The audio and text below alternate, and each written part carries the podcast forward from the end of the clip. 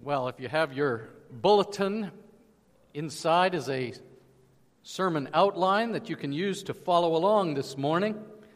And while we're here, I just want to say I see some familiar faces again. Benita Park, it's so good to have you back from Africa. We're glad you're here. It's nice to see Lisa and Harris Brownstein here, and, and um, it's good to have some of you back. We've missed you, and we're glad you're here today. So, inside your program is our scripture reading this morning. And this is a passage that we have like a, a, a, a, sparrow swooped down upon several times this summer. But today we want to tackle this passage head on from the New Testament book of Paul's letter to the Ephesians, starting in chapter 4, verses 25 through 32. And I'll refer to some earlier in the chapter. Paul writes, Therefore, each of you must put off falsehood and speak truthfully to his neighbor. For we are all members of one body. In your anger, do not sin. Do not let the sun go down while you are still angry, and do not give the devil a foothold. He who has been stealing must steal no longer, but must work, doing something useful with his own hands that he may have something to share with those in need. Do not let any unwholesome talk come out of your mouths, but only what is helpful for building others up, according to their needs, that it may benefit those who listen. And do not grieve the Holy Spirit of God, with whom you were sealed for the day of redemption. Get rid of all bitterness rage and anger, brawling and slander, along with every form of malice. Be kind and compassionate to one another, forgiving each other, just as in Christ God forgave you. So far, the reading of God's Word. All summer long, we've been considering the fact that just as our computers or our iPhones or iPads, just as our computers need an operating system, every one of us as human beings has an, a relational operating system. You know what the OS is. If you have a PC, then you have a Windows operating system. Or if you have an Apple computer, you have a Mac OS. And what the operating system does is it takes the input from your keyboard on the hardware and with through a software, it moves it through to the display. And it connects your email out to the world.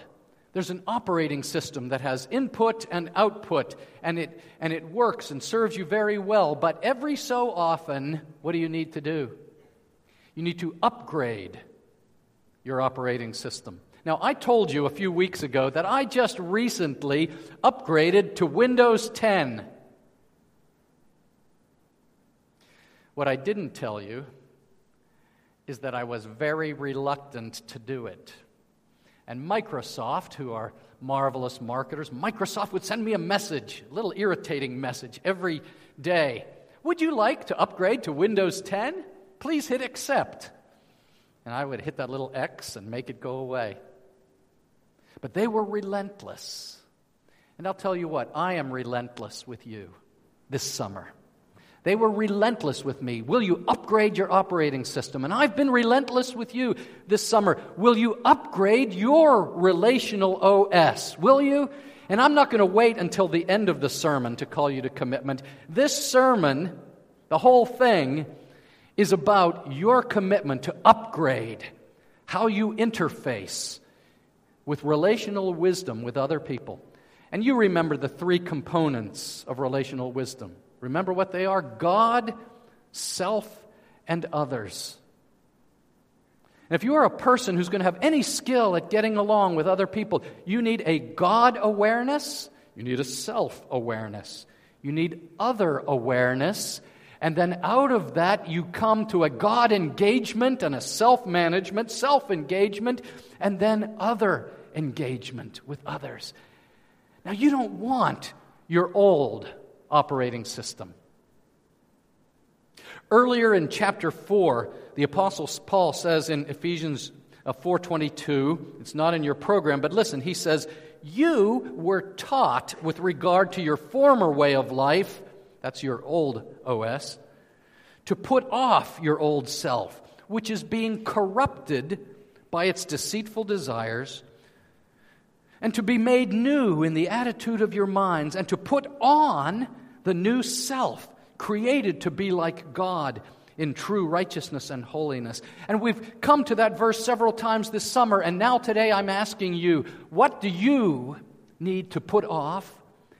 How do you need to be renewed in your mind by God's Word and by your union with Christ? And what do you need to put on in its place? I'm so excited for us as a church. Feedback this summer has been tremendous as people are seeing God change them. But for all of us, not only is this change good, but it's also scary. Why was I reluctant to upgrade? Because it was going to cost me something. Even though they said it was free, you know it's not free. I had to buy other software. And even worse, I was going to have to change. We don't like to change. We get very comfortable in our old ways. And so that's why the Bible is relentless in saying, put off, put off, put off the old man, be renewed, and put on the new man. Now, in order to do this, you have to ask is it safe? Is it safe to do this? And in particular, I wonder about this church. Are we, as a church family, a safe community where you can be honest about your need to change? Hmm? After all, you come in here, you sit down, and you say, Everybody else has it all together. Everybody else in here looks so good and they have it all together. I don't dare tell them that I haven't had a quiet time with God for weeks. Hmm. I don't dare tell them that I have anxiety. I wake up. Sometimes I get so anxious I can, I can hardly breathe, but they're, they're all breathing just fine. I don't dare tell them that I scream at my kids, that words come out of my mouth that I would never want them to hear. Let me ask you are we a safe family where you can be honest about the changes and the upgrades you need to make? Because, you know, we need each other. We need feedback from each other. We need engagement. We need accountability. We need help with each other. Can we do this? You know, our text says each of you must speak truthfully to his neighbor. And earlier he says, speak the truth in love. And so I need help upgrading my operational system. Wes Traeger and, and, uh, and uh, uh, Andre Duarte helped me upgrade my system. And you need help too.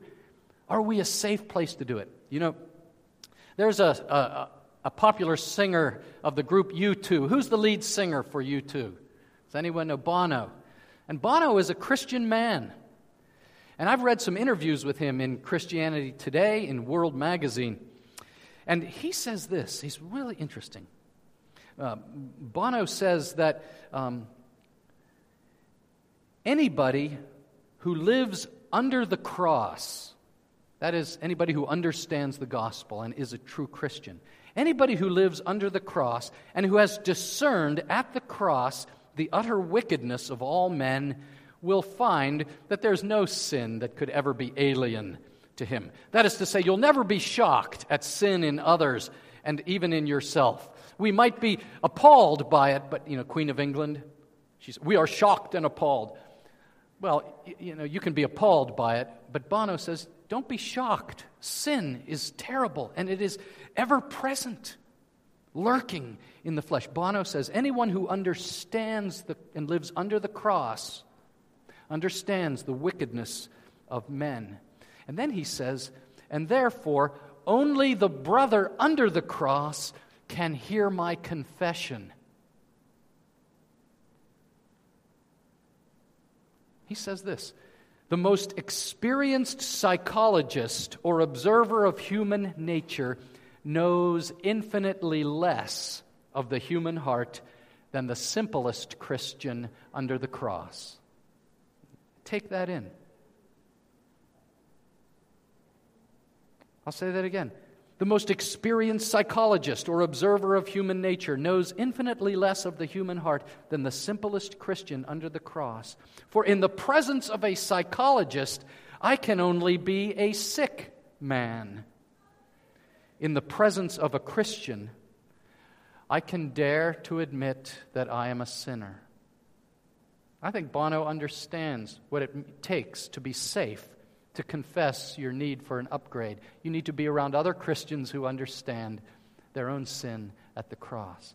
North Shore Community Church, let's be people. Let's be a safe community to be honest and real with each other about our need for an upgrade. But that leads to point number two, and this is the meat of the message. The upgrade consists of putting off, renewal, and then putting on. And he gets very concrete. Paul becomes very practical. And he underscores that change in a practical way is a three factor process. And all three components need to be there as we change. There's what? There's the put off, then there's the renewal, and then there's the put on. You get that now? There, there is a mechanism for how it happens. Christians put off the old sinful way of life, and he articulates a bunch of them. Then they are to be renewed by the book of truth uh, and truth, and then they are to be renewed in their personal relationship with Jesus Christ, and then they are to then put on the new man that he clothes you in. It's the upgrade. The therapists, they, they, they call these things that, to be put off, they call them dysfunctional dynamics. Yeah, we, we have dysfunctional dynamics in our life. But listen to the very practical list, these things that, that Paul talks about here. He talks about lying, stealing, sinful anger and rage, unwholesome and destructive speech. He talks about bitterness, malice. What is malice? Malice is hatred and a desire to see someone else harmed, uh, I guess you could call these dysfunctional dynamics, but you know what the Bible calls them? Sin. The Bible uses the term sin. I have friends in the profession of psychiatry and psychology, and they have some, some professional restrictions on when and how they can use that word. But listen, brothers and sisters, in this safe community, we can call it for what it is, and we can own it for what it is. It's sin. And we are to put off these things. They are dishonoring to God, they are bad for ourselves, and they hurt others. The three components of relational dynamics, of relational wisdom, you see. We need to put them off. And so much of it has to do with speech, lying and slander and uh, malicious talk. You know, the book of James, the book of James says the tongue, the tongue is a tiny little part of your body. You know, you, some of you here, you got massive hamstrings, you know, and, and large pectoral muscles. Tongue, tongue is just tiny. But in James chapter 3, if you look at that verse down there, it says, uh, and down in verse 5, likewise, the tongue is a small part of the body but it makes great boasts. Consider what a great forest is set on fire by a small spark. The tongue also is a fire, a world of evil among the parts of the body. It corrupts the whole body, sets the whole course of one's life on fire, and is itself set on fire by hell. Have you ever been singed or burned by someone else's words? Of course you have. And it's painful. And have you ever singed and burned another person by your words? Of course you have. And they have experienced pain. Paul says we put these things off. You know, I, I have the privilege sometimes of watching husbands and wives fight. That's why you pay me the big bucks. And I see sometimes the way a disagreement surfaces between a husband and wife. Now, I'm going to do this a little over the top, and I'm not talking about anyone in this church, okay? But I've used this example before. Let's take George and Sally. And Sally is bothered by the fact that when George shaves, he leaves the hairs in the sink, and it's, it's pretty unattractive.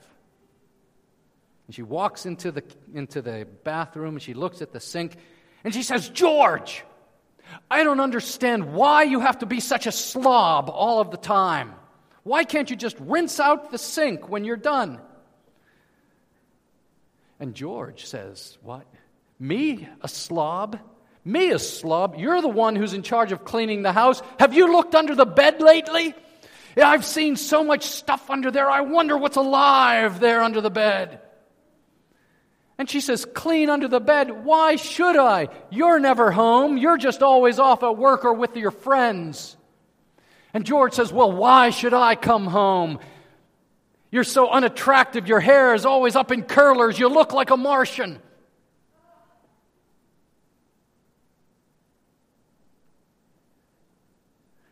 What happened to the hairs in the sink? And they're just using they're just using the hairs in the sink as an occasion to spew their venom on each other. The Apostle Paul says this ought not to be. Instead, the Bible says we are to be different. We are to put off these sinful ways of relating. Well, how does this happen? It's more than just saying, I'm sorry. It's more than just learning to be polite. What is it? There has to be this renewal of the heart before there's a replacement of the words. This is really true. The heart must be renewed. Think about this, this renewal. When is a thief not a thief?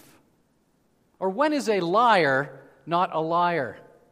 You see, some of you here, you'd say, well, a thief is not a thief if he's not stealing, right? Wrong. When is a liar not a liar? When he's not lying? Wrong. A thief is not a thief when, as he says here, he has finally learned to work with his hands and to earn for himself and then to be generous and give away to others until he is transformed from a life of a thief to a life of a productive, helpful, encouraging person. When is a liar not a liar? When he becomes a truth teller. You see, the thief might have just seen the cop on the corner, and so he didn't steal. Or the kid might have not lied today because he knew his mom talked to the principal on the phone. But that doesn't change that he's still a liar until his heart has changed. A liar is no longer a liar when he becomes a truth teller, and a thief is no longer a, tr- a thief until he has become one who gives back because of the work of his own hands. You see, that Paul is ex- very practical in this. And he talks about all the, the, the, the nasty words that people speak to each other. And he says, You haven't stopped being nasty. You haven't stopped being a nasty person if you just happen to be polite for a couple of minutes. Says, You are different when your words bless, when your words edify, when your words build up. How does this happen? It happens when there is a renewal of our hearts. Verse 32 is the location for the explanation of the renewal. What does he say? He says, Forgive as God in Christ has forgiven you. And he grounds it all. He grounds the entire change in the work of Jesus Christ on the cross, in the work of Jesus Christ in his perfect obedience, and in his resurrection from the dead. Renewal happens through Jesus Christ in your heart. Christ, who forgave you, enables you to forgive another. Christ, who blessed you, enables you to bless another. That's the key. It's union with Christ. Martin Hahn was talking with me this week, and he said, John, isn't it wonderful? We look at our judge and we see in his face the face of a Savior. And that's what changes the heart. I really appreciated that. Yes, we said in the Nicene Creed, He will come again with glory to judge. Some of you learned it, the quick and the dead, right? You remember that? But that just means the living and the dead. He will come as the judge. And I ask you today have you met the one who is coming as your judge? Have you met him first as your Savior? That's the key to change. It is that personal relationship with Him. And you need Him. You need Him. When we acknowledge our sin, our sin goes to Christ on the cross. Isaiah 53, you know, this passage is all about our speech, our nasty speech. The Bible tells us in Isaiah 53 of Jesus Christ, there was no deceit in his mouth. You know, all men are liars, the Bible says, but no deceit in his mouth. And then it says, and he was crushed for our iniquities, he was wounded for our transgression, and the Lord laid on him the iniquity of us all.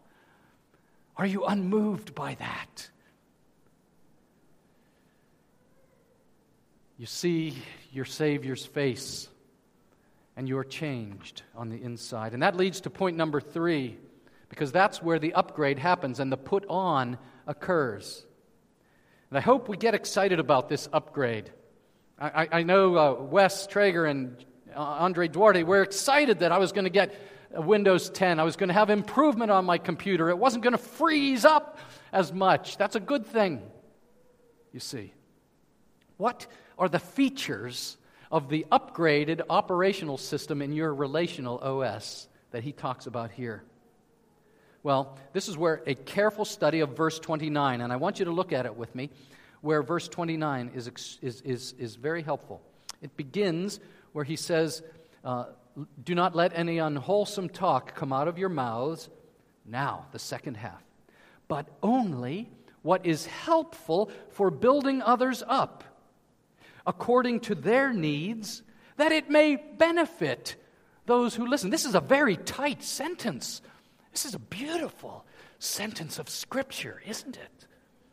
You want to know what's in your new relational operating system? The second half of verse 29. I want this to be true of you. You are a man, you are a woman who speaks what is helpful for building others up. You know, it's a construction term. Your words help build up other people according to their needs. What's that? That's other awareness. You're actually aware of what they need. And you know what you do? You speak right to that need. And then it says that it may benefit. And, and the literal Greek, it's that, that it may give grace. You who are united to Jesus Christ, who has been gracious to you, you now become a conduit, a vessel of grace to others. This is amazing. That's explicitly what he says. Here. Oh, friends, the people around you, the people in your families, they have so many negative voices speaking to them every day. They hear criticism, they hear doubt, they hear put downs. People feel stuck where they are. People are hopeless. And you, you are God's appointed ambassador to say words like please and thank you. I'm really glad to see you. I appreciate you. I see that you're facing a hard time.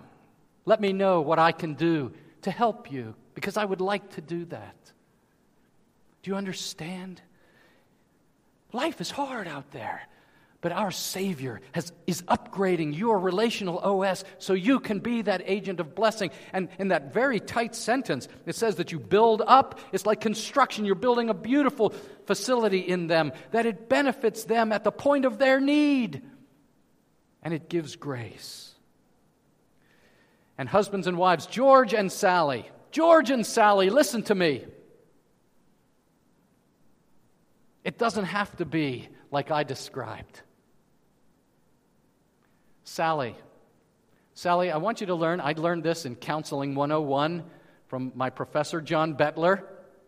He taught in marriage class that husbands and wives, Sally, you need to use the first person singular. Sally, you need to say something like this um, um, George, I have a problem. See, she started out, George, you're a, you are a slob. No, no, no, no, no, no, you can't do that. Sally starts out, George, I have a problem. I don't like the hairs in the sink. Every time I see them, I'm tempted to get angry. I don't want to. I need your help. Please, help me. And if George is any kind of a Christian man at all, George will say, when he hears that, he will say, You know, you're right. I want to help. Help me. Show me what I can do so that I can handle it. What did we say a few weeks ago? God gives us the emotion of anger. Anger is wired in, it's a, it is a human emotion. But anger is to be used to attack the problem, not the person. Christian, if you get this, your relational OS will upgrade so high. Use your anger to attack the problem, not the person. And it will benefit the people around you and give grace. So, friends, this, this, is, this is it. I'm calling you today. I'm calling you. Don't hit the X to get rid of that invitation to upgrade. It's time to say, I accept. Hit the I accept. I'm going to download the upgrade to my relational operating system. I'm going to put off the old man. I want to be renewed in my mind. Yes, I want to put on the new man in righteousness and holiness for the glory of God because of what Christ has done for me on the cross and the power of the cross. Some of you are reluctant this morning. Why is that? Well, why was I reluctant to upgrade to my OS? Because it was going to cost me something, you know? It, uh, it, it's costly. And, and change is hard, isn't it? because we're comfortable with those old ways and, and, and we get a payoff from the old ways. Don't kid yourself.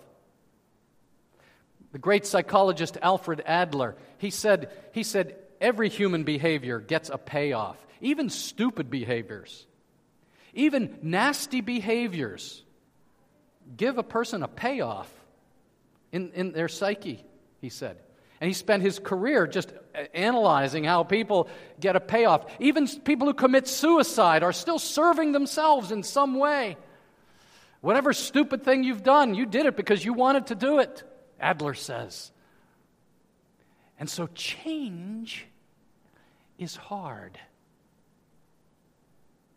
Some of you are reluctant to go to Jesus.